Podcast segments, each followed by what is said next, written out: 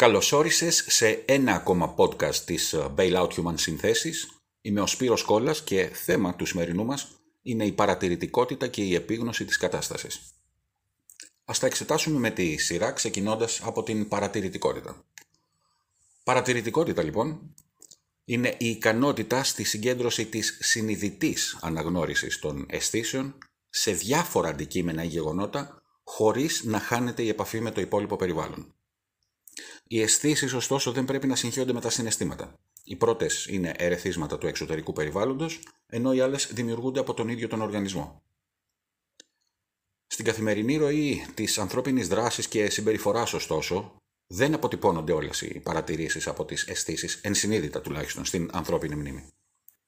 Ταυτόχρονα υποστηρίζεται ότι ο άνθρωπος κάνει 60 με 80.000 σκέψεις ανά ημέρα, περίπου 2,5 με 3.000 την ώρα.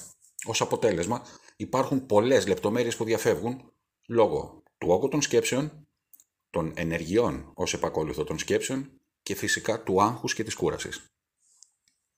Παρατηρητικός τώρα χαρακτηρίζεται ένας άνθρωπος που έχει την ικανότητα συγκράτησης ταξινομημένων πληροφοριών των αισθήσεων, ώστε να μπορεί να τις ανασύρει και να τις συνδέσει αργότερα με άλλες πληροφορίες και γνώσεις.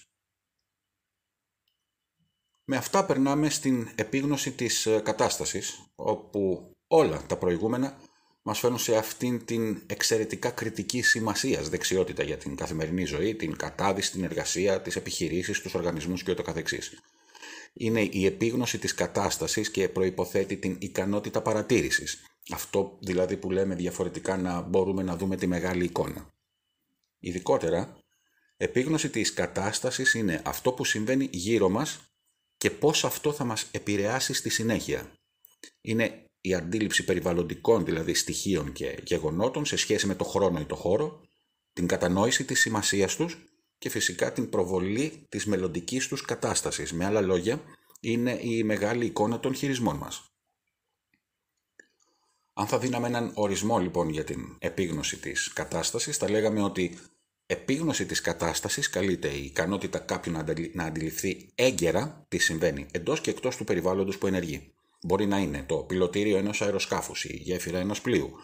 Μπορεί να είναι ένα πλημμυρισμένο σπήλαιο, ένα πεδίο μάχης, μια επιχείρηση ή ένας οργανισμός. Επεκτείνεται τώρα όλο αυτό και στην ικανότητα του ατόμου να σχεδιάζει λύσεις για κάθε κατάσταση ανάγκης που θα μπορούσε ίσως να του παρουσιαστεί. Η διατήρηση της επίγνωσης της κατάστασης είναι μια σύνθετη διαδικασία που επηρεάζεται κατά μεγάλο ποσοστό από την επίγνωση κάποιου για το τι συμβαίνει γύρω του. Η ετοιμότητα τώρα να ξέρει κάποιος τι πραγματικά συμβαίνει γύρω του βελτιστοποιεί την αντίληψη του ατόμου, χειριστή, δίτη, στρατιωτικού, επιχειρηματία, καπετάνιου κ.ο.κ. Εκτός από την ατομική επίγνωση της κατάστασης τώρα, έχουμε και την επίγνωση της κατάστασης των ανθρώπων που μας περιβάλλουν την κάθε δεδομένη στιγμή. Το πλήρωμα, το καταδυτικό ζευγάρι, μέλη στρατιωτικής ομάδας, προσωπικό επιχείρηση, οργανισμό. Η επίγνωση της κατάστασης πληρώματος, όπως θα την ακούσετε και διαφορετικά, περιλαμβάνει δύο κρίσιμες έννοιες. Πρώτον, την ατομική επίγνωση της κατάστασης και τις ενέργειές μας μέσα σε ένα περιβάλλον υψηλής διαδραστικής σχέσης, όπως είναι το πιλωτήριο και πλέον στις ημέρες μας οι ώρες που περνάμε μπροστά από ηλεκτρονικούς υπολογιστές και κινητές συσκευές. Δεύτερον, την επίγνωση της κατάστασης πληρώματος, όπως αναφέρθηκε νωρίτερα, που είναι η κατανόηση των παραγόντων που επηρεάζουν ή μπορεί να επηρεάσουν πλήρωμα και αεροσκάφος ή πλοίο ή στελέχη και επιχείρηση σε οποιαδήποτε δεδομένη στιγμή. Ο συνταγματάρχης πεζοναυτών Τζεφ Κούπερ τώρα έφτιαξε τον χρωματικό κώδικα που συμβολίζει τα επίπεδα της επίγνωσης της κατάστασης, αντιστοιχίζοντας τα διαφορετικά επίπεδα σε διαφορετικά χρώματα. Ο ίδιος είχε γράψει αρχικά για 4 χρώματα, λευκό, κίτρινο, πορτοκαλί και κόκκινο, αλλά αργότερα οι αμερικανικές δυνάμεις πεζοναυτών προσέθεσαν στα εγχειρίδια τους και ένα ακόμα χρώμα, το μαύρο. Ας ξεκινήσουμε λοιπόν να τα εξετάζουμε με τη σειρά ξεκινώντας από το λευκό.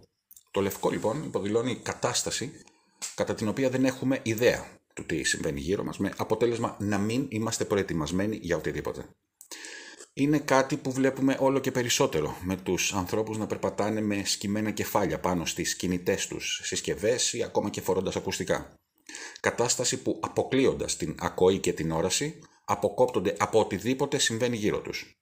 Για να το καταλάβεις, δες φάρσες που όταν συμβαίνει κάτι οι άνθρωποι παγώνουν, σηκώνουν τα χέρια ψηλά ή φωνάζουν «Θεέ μου, τι γίνεται», χωρίς ωστόσο κάποια χρήσιμη και ουσιαστική αντίδραση.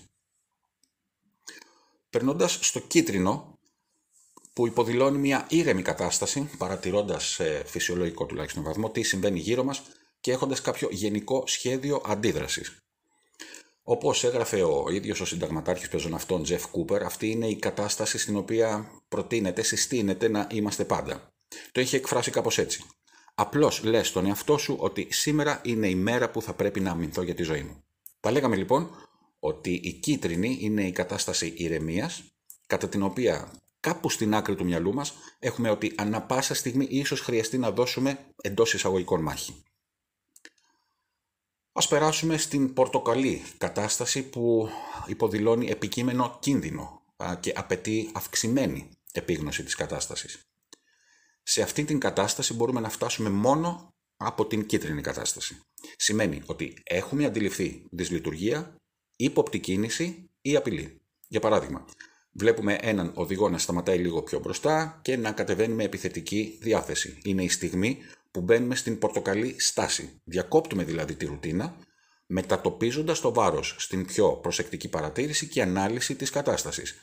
Είναι η στιγμή που αρχίζουμε να βάζουμε σε εφαρμογή το σχέδιο αντιμετώπισης της κατάστασης, που περιλαμβάνει και την ψυχολογική προετοιμασία.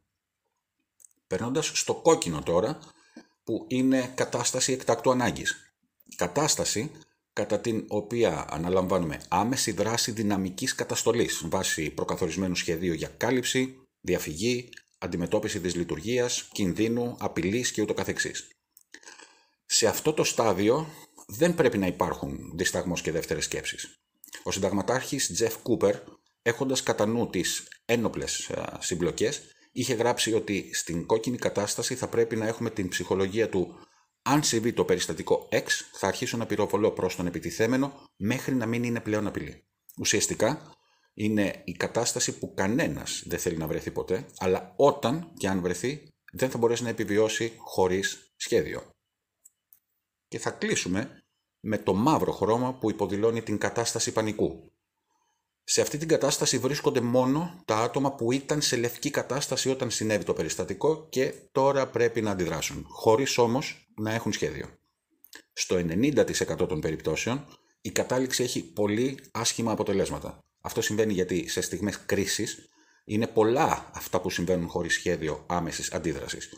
Ο λόγος είναι γιατί πρακτικά καθίσταται απίθανο έως αδύνατο να τα επεξεργαστούμε αρκετά γρήγορα ώστε να αντιδράσουμε αποτελεσματικά. Και εδώ έφτασε το τέλος και αυτού του podcast. Σε ευχαριστώ πάρα πολύ που ήσουν μαζί μου και σε αυτό. Στην περιγραφή από κάτω θα βρεις ακόμα περισσότερες πληροφορίες και περιεχόμενο αναφορικά με την παρατηρητικότητα και την επίγνωση της κατάστασης. Κλείνοντας, σου υπενθυμίζω πως αν είσαι από τους ανθρώπους που μοιράζονται χρήσιμο και επιμορφωτικό περιεχόμενο, μη διστάσεις να το μοιραστείς και με άλλους. Σε ευχαριστώ πάρα πολύ. Θα τα πούμε στο επόμενο. Γεια και χαρά.